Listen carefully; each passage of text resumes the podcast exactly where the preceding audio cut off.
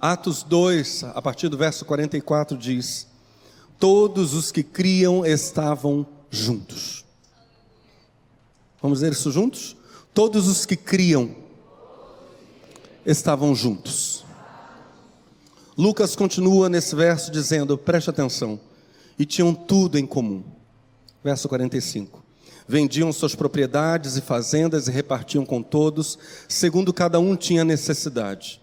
E perseverando unânimes todos os dias no templo, e partindo o pão em casa, comiam juntos com alegria e singeleza de coração, louvando a Deus e caindo na graça de todo o povo. E todos os dias, diga comigo, acrescentava o Senhor à igreja aqueles que se haviam de salvar.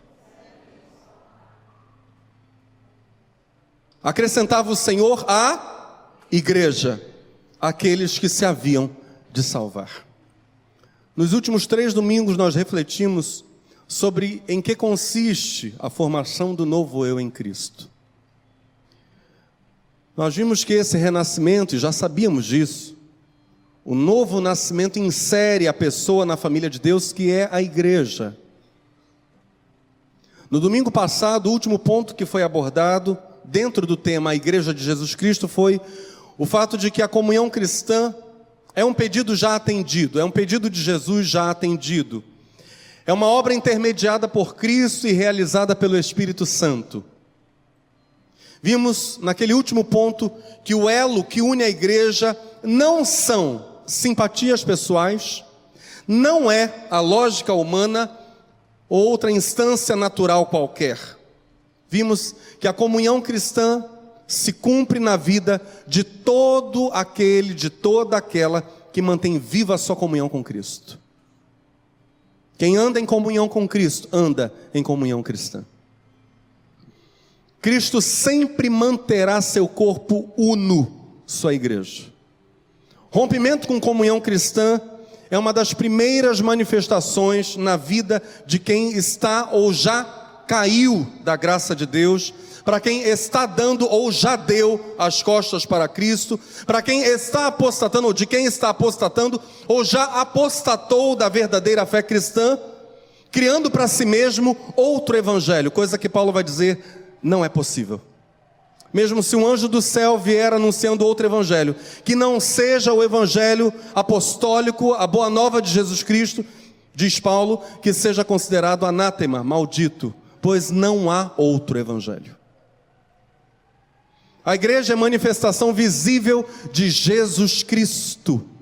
Ela é seus pés, suas mãos, sua boca, seu coração, seu corpo visível no mundo. Isso é igreja. Pés, mãos, boca, coração, corpo visível de Cristo no mundo. Com isso, nós estamos declarando que a fé, presta muita atenção, a fé que a igreja professa, não é um assunto, não é coisa da esfera privada, pois a igreja é o corpo visível de Deus no mundo, o corpo visível de Cristo no mundo. Ou seja, a fé que a igreja professa, que ela confessa, não é tema, não é assunto da esfera privada. A relação do mundo, ou da igreja, digo, com o mundo e com diversas instituições, nelas incluído evidentemente o Estado, os governos, a relação da igreja com o mundo, aí incluído o Estado, sempre envolverá a prática da confissão pública. Sempre. Eu quero exemplificar isto com três histórias reais, todas relatadas pela missão Portas Abertas, da qual nossa igreja é sócia mantenedora. A primeira história é de um líder cristão chamado Michael Yatt. Portas Abertas brevemente diz isto aqui: quem vê o líder cristão Michael Yatt pela primeira vez e dá de cara com seu sorriso aberto, seu olhar amoroso e seu bom humor, jamais imagina que ele enfrentou nove prisões no Sudão. Nove. com direito às piores condições. Foi acusado de crimes, crimes graves contra o Estado, conforme as leis do Sudão. Foi condenado à pena de morte, embora o único crime dele tenha sido o mesmo, diz Portas Abertas, que o de milhares de cristãos que vivem naquela região, defender a fé em Jesus Cristo.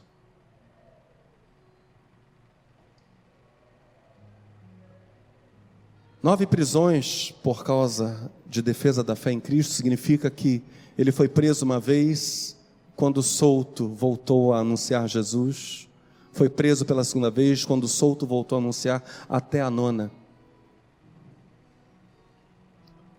Michael Yacht é alguém que confessa a Cristo. 2015. 2015 o mundo ficou estarrecido, alguns de vocês devem se lembrar dessa cena. Em 2015, a Líbia foi cenário de cenas chocantes. 21 cristãos egípcios, cristãos coptas, foram decapitados na beira de uma praia, todos com uniforme cor laranja, e o Estado Islâmico fez questão de divulgar isso para o mundo inteiro.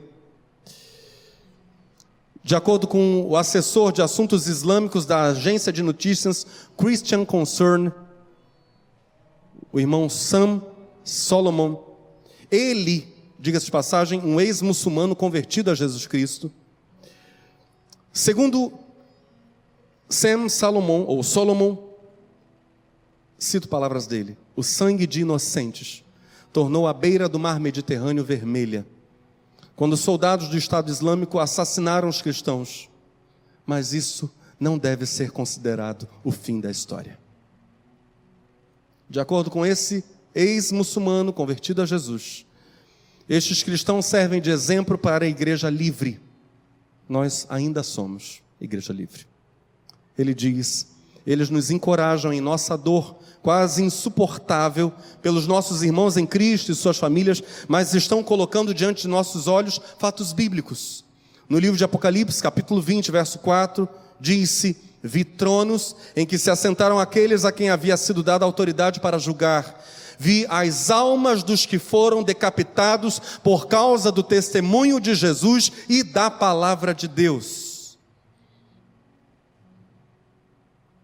E o irmão Sam Solomon finaliza dizendo: há mais de dois mil anos, João teve essa visão para que pudéssemos compreender cenas como essas. O mundo inteiro ficou estarrecido em 2015 com aquela cena terrível com a fidelidade, sobretudo não com a cena terrível, os cristãos que viram aquilo, e essas imagens ainda estão disponíveis na internet, podemos testemunhar a fidelidade daqueles cristãos. Mas aquela cena não foi a única que aconteceu na Líbia. Muitos outros já morreram por amor a Cristo. A divulgação daquela execução foi só uma amostra do que o cristianismo vive naquele país.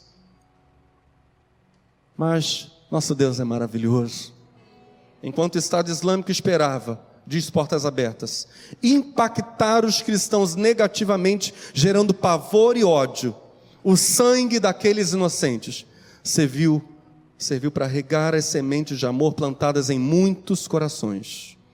A vitória dos carrascos foi apagada, diz Portas Abertas, foi apagada pelas últimas palavras daqueles cristãos coptas e essas palavras não foram enunciadas em sussurros. Antes de morrer, cada um deles, ou vários deles, gritou: Yasu, Yasu! Jesus, Jesus. Mostraram para o mundo uma fé inabalável. O terceiro relato é este. Em 2018, faz apenas dois anos isso alguns dias após ataques à bomba a igrejas em Surabaya, na Indonésia. Um colaborador da Portas Abertas visitou algumas famílias da Igreja Pentecostal de Surabaya. A sigla dessa igreja é GPPS. Igrejas que foram afetadas, eh, famílias, digo, dessa igreja que foram afetadas pelo ataque. Apesar do luto e da dor Aqueles irmãos decidiram responder como Jesus o faria. Olha a fala deles. Não podemos ceder ao medo. Temos que continuar nossos cultos de domingo normalmente. Fala do pastor Jonathan Budiarto, uma semana após o atentado. Agora os cultos são debaixo de uma lona no estacionamento da igreja, porque o prédio ficou tão destruído que é impossível usá-lo. Em 13 de maio de 2018, uma van invadiu a igreja carregada de explosivos que foram detonados dentro do templo. Uma dessas igrejas era a GPPS. Ao todo, três igrejas foram atacadas com bombas em Surabaya, a segunda maior cidade da Indonésia. 15 pessoas morreram nessas três igrejas. Mais de 30 pessoas foram feridas. Pelo menos seis que morreram são da GPPS. No meio desse, desse caos todo, um irmão chamado Robbie Pugianto, de 62 anos, quando a bomba explodiu, quando a van explodiu dentro do templo,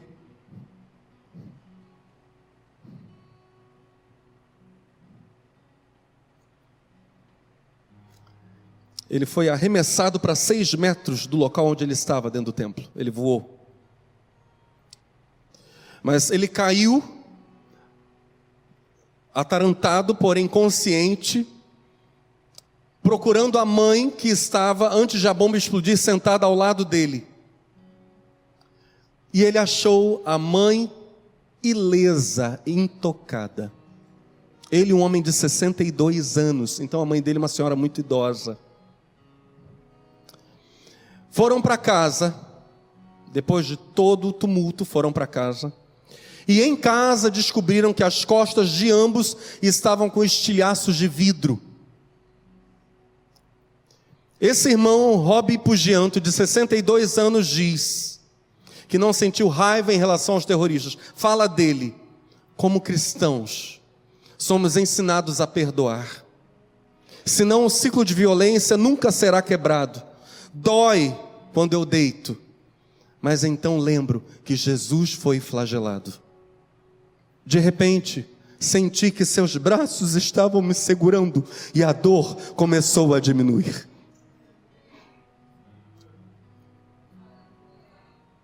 Ele é descendente de chineses, apesar de indonésio.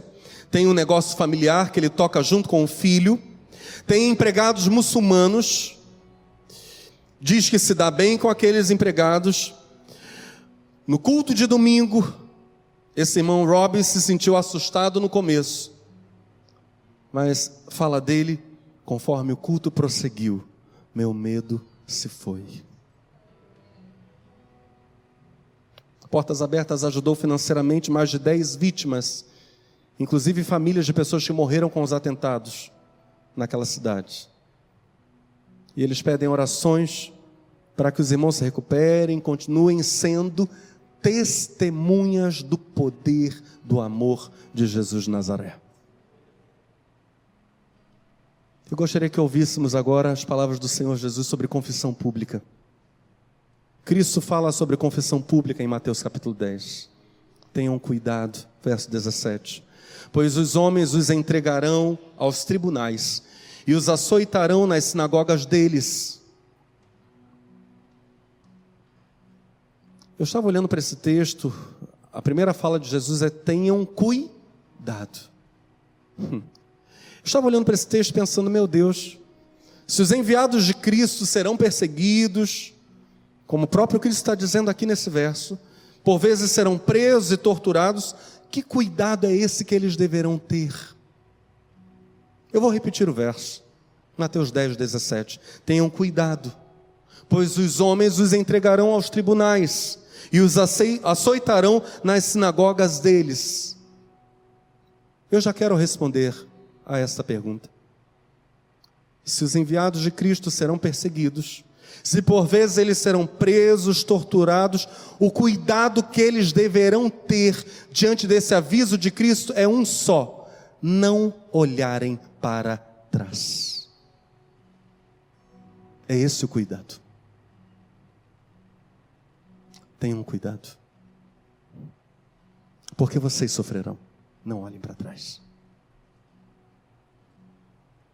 Jesus prossegue no verso 18 dizendo: Enequem, por minha causa, por me amar, vocês serão levados à presença de governadores e reis, como testemunhas a eles e aos gentios. Mas quando os prenderem, agora Jesus vai exemplificando o cuidado que eles deveriam ter. Primeiro cuidado, diga comigo, não se preocupem quanto ao que dizer Primeiro cuidado é este na fala de Jesus: não se preocupem quanto ao que dizer ou como dizê-lo. Naquela hora lhe será dado o que dizer, pois não serão vocês que estarão falando, mas o Espírito do Pai de vocês falará por intermédio de vocês. O irmão entregará à morte o seu irmão, e o pai o seu filho. Filhos se rebelarão contra seus pais e os matarão. Todos odiarão vocês por minha causa, mas, outro cuidado, diga comigo: aquele que perseverar até o fim será salvo. Verso 23, Jesus prossegue dizendo os cuidados que os seus enviados deveriam ter. Quando forem perseguidos num lugar, fujam para outro. Eu lhes garanto que vocês não terão percorrido todas as cidades de Israel antes que venha o filho do homem. Verso 24: O discípulo não está acima do seu mestre, nem o servo acima do seu senhor, basta ao discípulo. Essa expressão de Jesus, basta ao discípulo, em palavra de hoje nós poderíamos dizer algo assim: a maior honra que cabe ao discípulo é esta. Qual é, Jesus? Ele vai dizer no verso 25 de Mateus 10: Basta ao discípulo, a maior honra que o discípulo pode ter é esta: ser como o seu mestre. E ao servo como o seu senhor. Se o dono da casa foi chamado Beuzebu, ou seja, se Jesus, o dono da igreja, o dono da casa, o Senhor sobre a casa de Deus, foi chamado de príncipe dos demônios, esse é o sentido da palavra Beuzebu, falaram isso de Jesus de Nazaré. Se o dono da casa de Jesus foi chamado Beuzebu, quanto, quanto mais os membros da sua família. Quantas coisas não serão ditas dos discípulos de Jesus? É o que Jesus está dizendo. Portanto, não tenham medo deles. Olha para o seu irmão com carinho, com amor e diga: não tenha medo de nenhum opositor ao Evangelho de Cristo. Essa é a instrução de Jesus. Tenha cuidado, não tenha medo. Cuida disso. Portanto, não tenham medo deles. Não há nada escondido que não venha a ser revelado, nem oculto que não venha a se tornar conhecido. O que eu, é Jesus quem está falando, o que eu lhes digo na escuridão, falem à luz do dia. Ou seja, anunciem aos homens a revelação que Jesus dá, contem a revelação de Jesus. O que é sussurrado em seus ouvidos, aquilo que você recebe quase que como um segredo de Deus, o que é sussurrado em seus ouvidos, proclamem dos telhados. Não tenham medo dos que matam o corpo. Jesus está dizendo com isso que o testemunho de fé, por vezes, colocará em risco a vida do fiel. Não tenham medo dos que matam o corpo, mas não podem matar a alma. Antes, tenham medo daquele que pode destruir tanto a alma como o corpo no inferno.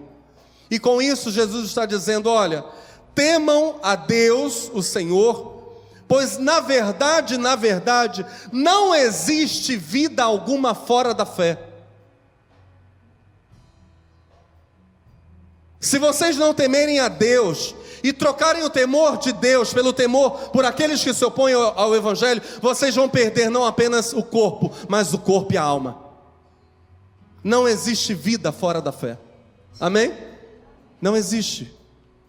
Não há vida alguma fora da fé em Cristo. Quem está dizendo isso é o próprio Cristo. Não há vida.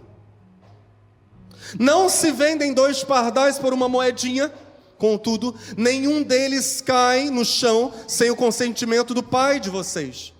Até os cabelos da cabeça de vocês estão todos contados. Portanto, não tenham medo. Medo do que, Jesus? Se até os passarinhos estão cuidados, se até os cabelos estão contados, creio eu, Jesus está falando aqui sobre não ter medo, por exemplo, de não ter o que comer, porque os passarinhos são cuidados, os cabelos estão contados. Não tenham medo do cuidado e da provisão de Deus, Ele não vai falhar. Vocês valem muito mais do que muitos pardais. O Senhor Jesus está dizendo que a vida do salvo pertence a Deus e é valiosíssima para Deus. Quem, pois, diga comigo, quem, pois? Jesus afirma no verso 32, depois de falar sobre tudo isso, sobre o cuidado que os enviados dele devem ter, de não olharem para trás, de não temerem a afronta do mundo, Jesus vai para a sequência final. Quem, pois, diante de tudo isso que eu falei, me confessar diante dos homens, eu também o confessarei diante de meu Pai que está nos céus. Confesse publicamente a sua fé na esfera do mundo.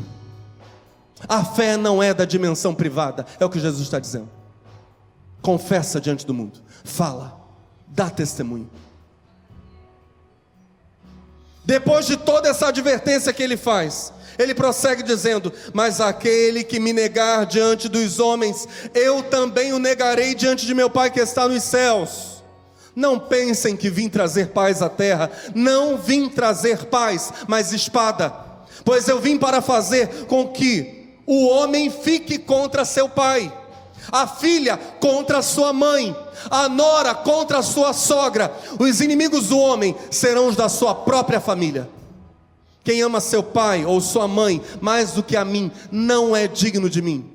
Quem ama seu filho ou sua filha mais do que a mim, não é digno de mim. Quem não toma a sua cruz e não me segue, não é digno de mim. Quem acha a sua vida perderá, e quem perde a sua vida por minha causa a encontrará. Essas palavras não são Jesus pedindo a nossa opinião, são palavras de quem fala como Senhor. Como quem fala com total autoridade, autoridade divina. É tudo para mim. É o que Jesus está dizendo, é tudo para mim.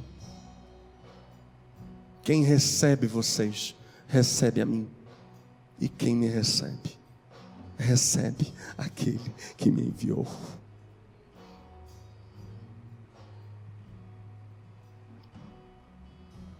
Preste atenção. Tanto quanto a fé cristã, ou digo, a comunhão cristã, tanto quanto a comunhão cristã, não é um fenômeno psíquico, mas é uma obra do Espírito é uma ligação promovida pelo Espírito, mediada pela obra perfeita de Jesus Cristo. Igualmente, a fé cristã também não é um feito meramente humano, mas é um ato de obediência à voz divina. Fé em Cristo é ato de obediência. A fé é o ato de obediência e de decisão é quando o ser humano se apresenta a Deus, olha só, como Deus exige que ele se apresente. Fé não é ato segundo o qual eu me apresento a Deus do modo como eu quero, eu me apresento a Ele do modo como Ele espera que eu me apresente, como Ele exige de mim. Então, esse ato, que é um ato de fé, que é uma obra espiritual, não é uma obra meramente psíquica. Esse ato implica em que o ser humano deixe para trás o seu próprio universo, o seu próprio mundo, para ousar escolher e se abrir publicamente, confessar publicamente que agora a vida dele é toda de Jesus. Calbart vai dizer que algo que permanece privado, uma fé que permanece como algo privado, que não se mostra para fora, não é nada mais que uma incredulidade escondida, é uma falsa fé, é uma superstição.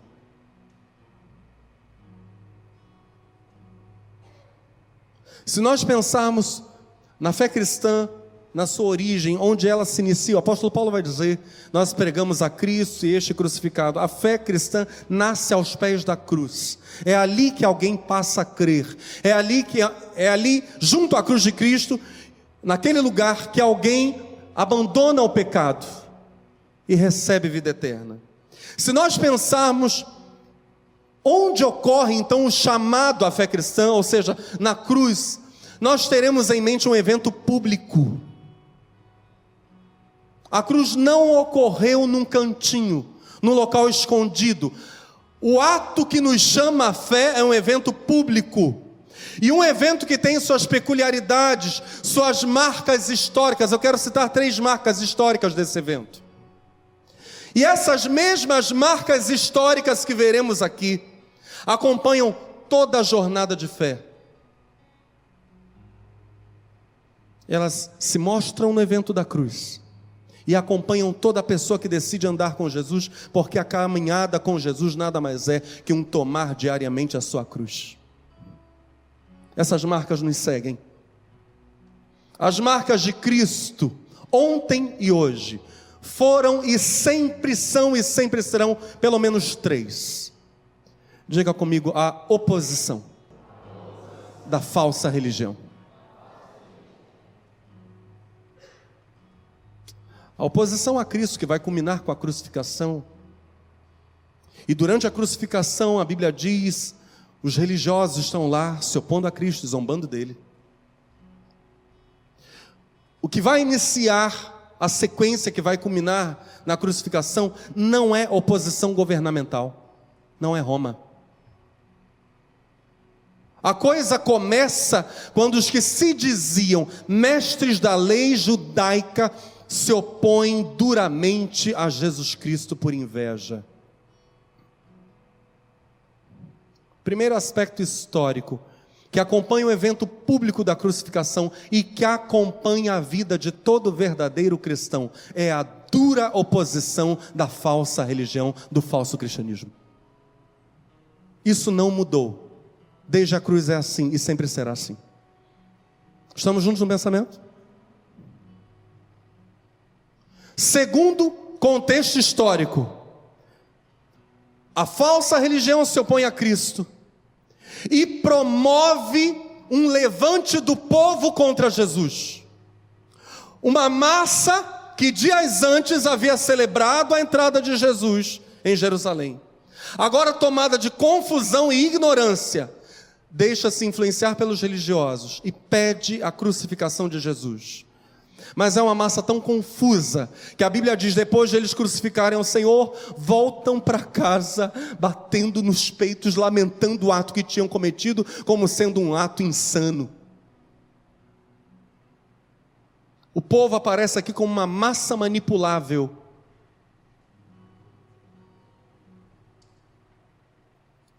E o mundo manipulado pela falsa religião e por outros elementos do sistema mundo desse sistema perverso que se opõe a Deus, muita gente vai se opor sem sequer entender o que está fazendo. Em terceiro lugar, a terceira marca histórica da crucificação e que é marca que vai seguir a vida do cristão. Temos aqui alguém que ama Jesus de Nazaré. Então receba isso como promessa. Terceira marca histórica é essa: a covardia de um Estado populista. No texto bíblico representado por Herodes e por Pilatos. Herodes não quer emitir sentença, ele joga para Pilatos a responsabilidade. Pilatos emite sentença, mas lavando as mãos. Dois covardes, meros políticos, convictamente populistas, querendo ser neutros quanto à fé. Uma neutralidade impossível. Diante de Jesus de Nazaré, você tem que decidir alguma coisa. Você tem que saber o que você vai fazer diante do Evangelho. Você não pode simplesmente fingir que Jesus não está lá.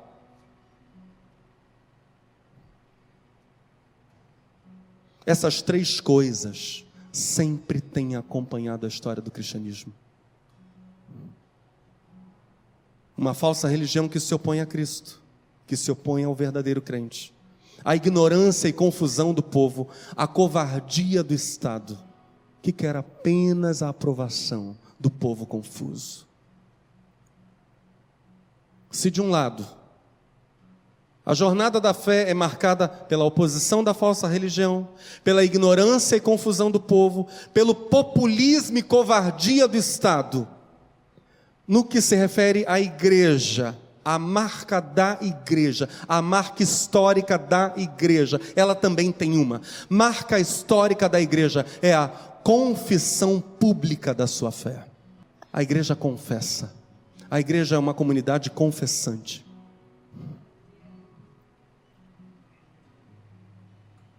Com isso, a igreja se sujeita, é claro, à perseguição em todos os níveis.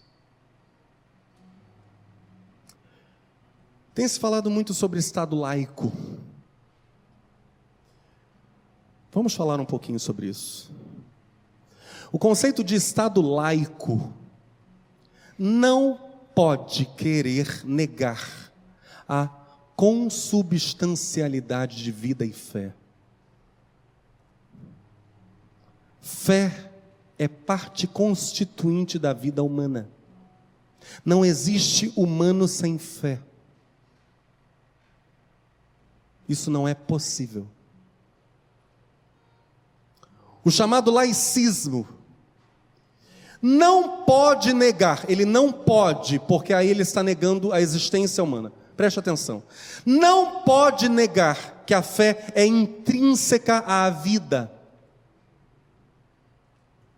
E aí a gente lembra do que Jesus falou há pouco em Mateus 10, quando ele diz que a fé, por vezes, porá em risco a própria vida.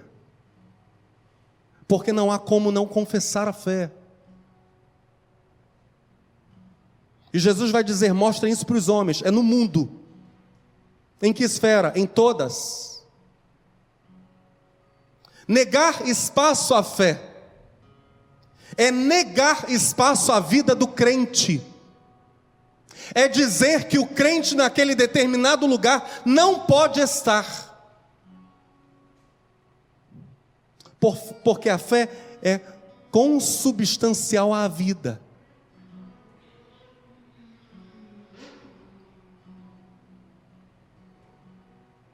Em certos aspectos, nossa Constituição Federal procurou respeitar esse princípio fundamental da existência e da consciência.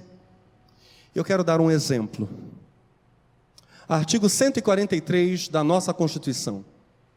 O serviço militar obrigatório, perdão, o serviço militar é obrigatório nos termos da lei. Parágrafo 1 às Forças Armadas compete, na forma da lei, atribuir serviço alternativo aos que, em tempo de paz, após alistados, alegarem imperativo de consciência, entendendo-se como tal o decorrente de crença religiosa e de convicção filosófica ou política, para se eximirem de atividades de caráter essencialmente militar. Parágrafo 2. As mulheres e os eclesiásticos ficam isentos do serviço militar obrigatório em tempo de paz, sujeitos, porém, a outros encargos que a lei lhes atribuir. Eu estou lendo o artigo 143 da Constituição, sinalizando ainda certo respeito ao fato de que a fé é questão intrínseca à existência humana, é questão de consciência, e desrespeitar isso é desrespeitar a humanidade, é dizer que o ser humano tem que deixar de ser humano. E essa lei esse artigo 143 foi regulamentado na Lei 8.239, de 4 de outubro de 91.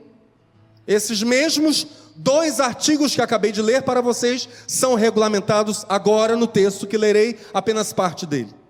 Artigo 3, então, da Lei 8239. O serviço militar inicial é obrigatório a todos os brasileiros nos termos da lei Parágrafo 1. Ao Estado-Maior das Forças Armadas compete, na forma da lei e em coordenação com os ministérios militares, atribuir serviço alternativo aos que, em tempo de paz, após alistados, alegarem imperativo de consciência decorrente de crença religiosa ou de convicção filosófica ou política para se eximirem de atividades de caráter essencialmente militar. Parágrafo 2. Entende-se por serviço alternativo o exercício exercício de atividades de caráter administrativo, assistencial, filantrópico ou mesmo produtivo em substituição às atividades de caráter essencialmente militar. A lei, pelo menos o texto da lei, ainda se propõe, de certo modo, a respeitar o fato de que a fé não é assunto da esfera privada, porque é constituinte da consciência, e homem sem consciência deixou de ser humano. Estamos juntos? A consciência deve ser respeitada. Negar espaço à fé é negar espaço à vida.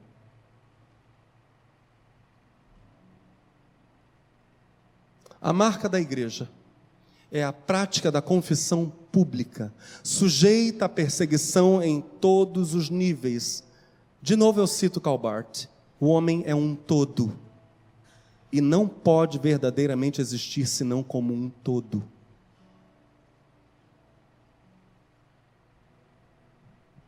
O próprio Deus, do modo como a igreja confessa, o próprio Deus não ficou oculto Deus não se contentou em existir para si mesmo. Deus saiu do seu mistério. Nós cantamos hoje aqui que ele é coberto, ele é a própria majestade santa. Deus saiu do seu mistério, o mistério da sua majestade divina, Deus desceu, Deus se manifestou dentro da sua criação. Deus é aquele que se mostra, que se revela, que se desvela. Portanto, quando se crê nele, não se pode ter escondidas a graça, o amor, a consolação, a luz que vem dele. Não se pode guardar para si a confiança que as palavras e os atos do crente colocam nele. Palavras e atos do crente não podem permanecer palavras e atos neutros. Não podem permanecer atos que não se comprometem. A igreja está aí, porque eu estou falando algo absolutamente incorreto politicamente. O que o Espírito Santo está falando para nós nessa noite é de uma igreja comprometida com o Evangelho, pagando todo o preço que isso implicar sendo uma voz numa sociedade que não quer que a igreja sequer abra a boca.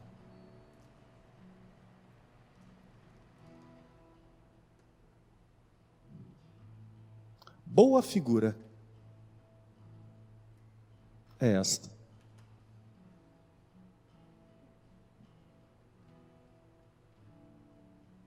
Quer-se muito mais que proteger quer se calar, quer se fragmentar, quer se desconectar pessoas, quer se enfraquecer, quer se manipular.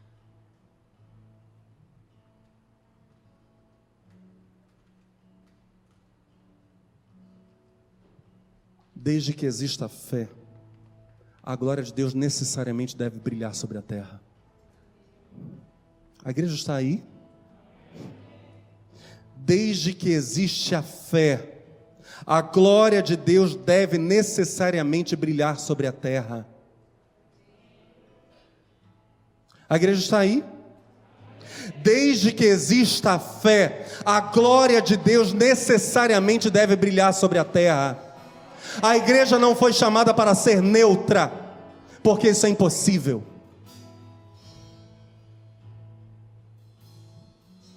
Quem não é comigo, disse Jesus, é contra mim. Quem comigo não ajunta, disse ele, espalha. Não há neutralidade.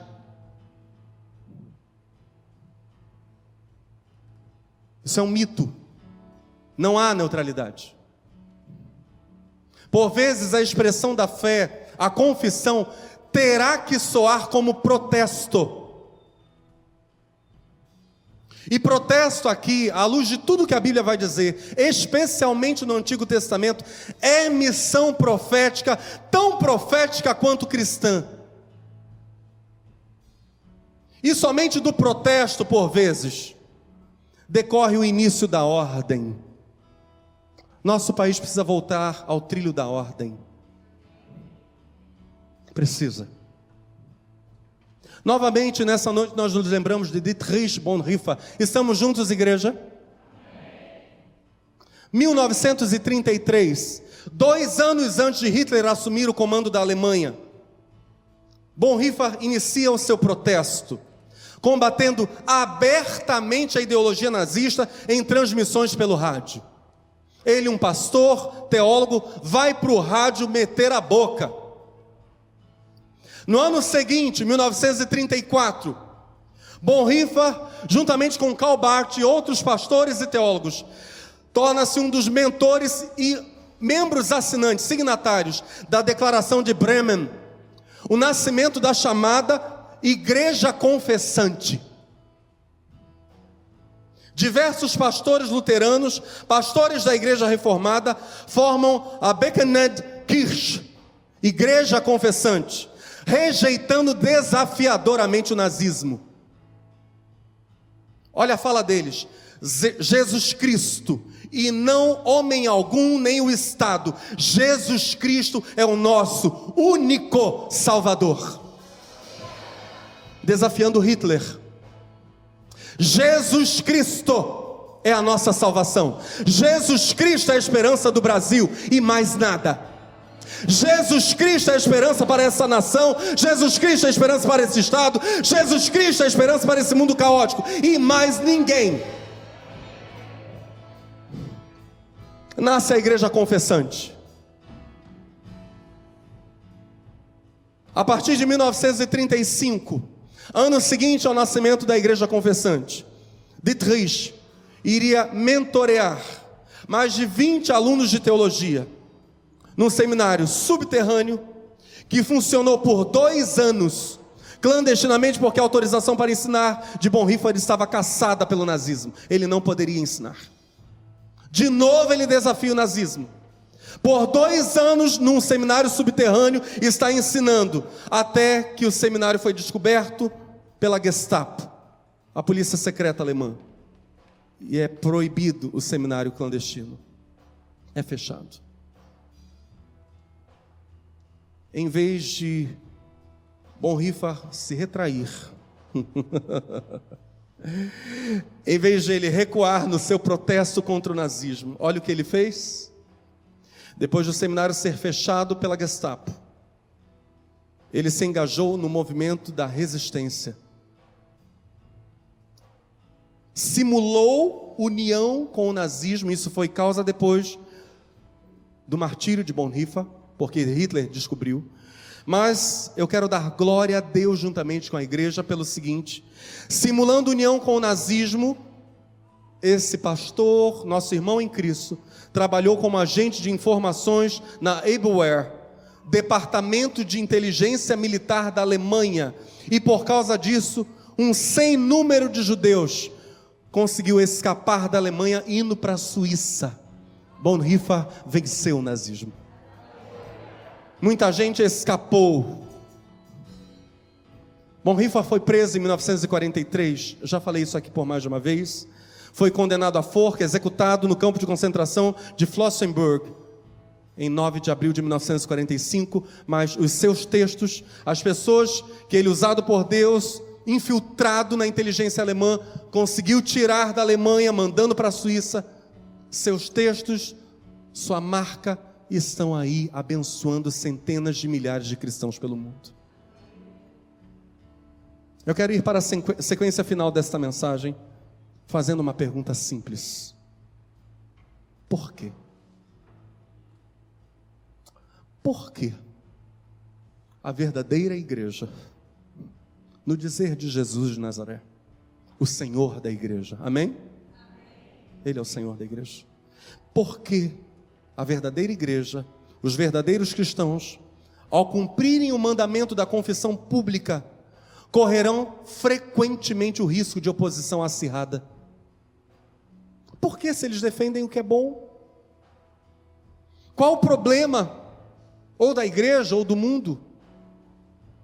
Porque a relação entre sistema mundo e igreja frequentemente é turbulenta. Por quê? Naquele mesmo capítulo 10 de Mateus, que foi o texto inicial da mensagem, Jesus vai dizer para nós que o sistema mundo decadente, escravizado ao pecado, rejeita a verdade. Todo problema é com o tema da verdade. Volto a Mateus 10. Portanto, não tenham medo deles. Não há nada escondido que não venha a ser re. Aleluia. Nem oculto que não venha a se tornar conhecido. O que eu lhes digo na escuridão, falem à luz do dia. A igreja é portadora legítima dos mistérios de Deus. A igreja recebe a revelação que Jesus dá e a anuncia aos homens. Jesus prossegue: o que é sussurrado em seus ouvidos, proclamem dos telhados. Não tenham medo dos que matam o corpo, mas não podem matar a alma. Paulo escreve ao pastor Timóteo sobre a verdadeira igreja, em 1 Timóteo capítulo 3, versos 14 e 15 se demorar, ficam aqui estas recomendações para que saibas como deves agir na casa de Deus, que é a igreja do Deus vivo. Diga assim comigo: o sustento e apoio da verdade. Paulo está dizendo com todas as letras, os instrumentos podem dar uma pausa. Paulo está dizendo com todas as letras que a verdade é sustentada no mundo por um pilar chamado igreja. É a igreja que sustenta o teto da verdade. Se a igreja cai, não há verdade. Um mar de confusão e mentiras. Se a igreja se cala, não há verdade. Porque Satanás, disse Jesus, é o pai da mentira, mentiroso desde o princípio. A verdade é sustentada no mundo por um pilar chamado igreja. Isso é igreja. Ela é o corpo da paz e também o corpo da verdade. Jesus chega a dizer a Pilatos que não há, olha só, olha a fala de Jesus, não há quem ame a verdade e permaneça longe dele, Jesus, sem o ouvir. Consequentemente, não há quem ame a verdade e fique fora da igreja. Leio dois versos sobre isso. Disse-lhe, pois, Pilatos: Logo tu és rei? Jesus respondeu: Tu dizes que eu sou rei. Eu para isso nasci, para isso vim ao mundo, a fim de dar testemunho da verdade. Todo aquele que é da verdade ouve a minha voz. Eu li João 18, 37. E agora, ainda no Evangelho de João, ainda tenho outras ovelhas que não são deste aprisco. Jesus está se referindo aqui ao Israel terreno. Não são judias, não são judeus. Ainda, ainda tenho outras ovelhas que não são deste aprisco. Também me convém agregar estas, e elas ouvirão a minha voz. E haverá, depois que elas ouvirem a voz do Senhor, o que acontecerá? Haverá um rebanho e um pastor. Haverá um rebanho. João 10, 16. Jesus categoricamente diz: Quem ama a verdade vai me ouvir, e quem me ouvir vai se tornar parte do meu rebanho.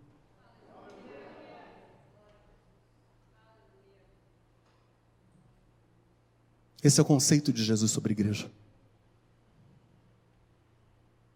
Pilar da verdade. Em Cristo e só em Cristo, o ser humano pode encontrar a verdade que sempre quis encontrar. Ele é o caminho, a verdade e a vida. Até que ela seja encontrada por quem ainda é parte do sistema mundo, a verdade é apenas mistério. É o mistério da verdade. Se o mundo rejeitar Deus, no dizer de Cristo, rejeitará a igreja. Quem rejeita vocês, rejeita a mim, disse ele, em Mateus 10. Se o mundo se curvar e se unir a Deus, se curvará e se unirá à igreja. A verdadeira igreja de Cristo será rejeitada por viver e por pregar a verdade. A falsa igreja será descredibilizada por não viver a verdade que prega. Ela até fala no discurso verdades, mas não vive na vida verdades. Não pratica verdade. A igreja rejeitada e a igreja descredibilizada são igrejas diferentes. Já foi ministrado algo aqui, e eu quero voltar a essas coisas para encerrar. O mundo pode se mostrar amigo da falsa igreja, mesmo descredibilizando-a. Ele não acredita nela, ele sabe que a fé que ela possui é apenas discurso, ele percebe na prática que ela não é a igreja de verdade, ele se faz amigo dela, mas na verdade a descredibiliza. Cinismo nunca foi problema para o mundo. Tanto quanto a amizade com o mundo nunca foi problema para a falsa igreja. Se combinam muito bem. A falsa igreja quer ser aceita pelo mundo. Ela quer, ela quer o aplauso do mundo. Isso é o que ela busca. Mas quando o mundo quiser deixar de ser mundo, quando uma pessoa tiver contato ou fome pela verdade, ela não buscará socorro na sua falsa amiga, que é a igreja falsa. Ele não procurará socorro. Essa pessoa que quiser ouvir a verdade não procurará socorro na falsa igreja. Quando qualquer pessoa realmente quiser Deus, quiser andar na verdade, abandonando o sistema mundo, procurará socorro na igreja que talvez foi até rejeitada por essa pessoa, a santa e una igreja de Jesus Cristo. Eu quero encerrar com essa fala de Paulo no livro de Atos. Eu gostaria que você ficasse de pé, por favor.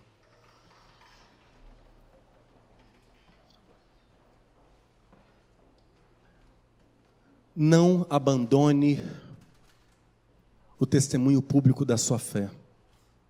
Não negocie isso. A igreja é a coluna da verdade. Não negocie isso. Paulo está se despedindo, preste muita atenção. Paulo está se despedindo dos presbíteros de Éfeso. Ele diz: Eu sei que a gente não vai se ver de novo. Eu estou me despedindo definitivamente de vocês. É a última vez que a gente se vê. Isso está relatado em Atos capítulo 20, essas palavras. E Paulo diz assim: Agora, compelido pelo Espírito, estou indo para Jerusalém, sem saber o que me acontecerá ali. Só sei que em todas as cidades o Espírito Santo me avisa que prisões e sofrimentos me esperam. Todavia, não me importo, nem considero a minha vida de valor algum para mim mesmo se tão somente puder terminar a corrida e completar o ministério que o Senhor Jesus me confiou, de testemunhar do Evangelho, da graça de Deus. Eu gostaria que nós disséssemos juntos isso, porque o encargo que o Senhor Jesus confiou a Paulo também o confiou a nós. E de por todo mundo, disse o Senhor, pregai o Evangelho a toda criatura. Nós temos o mesmo encargo. Vamos dizer juntos? Não me importo. Não considero a minha vida de valor algum para mim mesmo, se tão somente puder terminar a corrida e completar o ministério que o Senhor Jesus me confiou de testemunhar do Evangelho da graça de Deus. Não negocie. Feche seus olhos, vamos orar.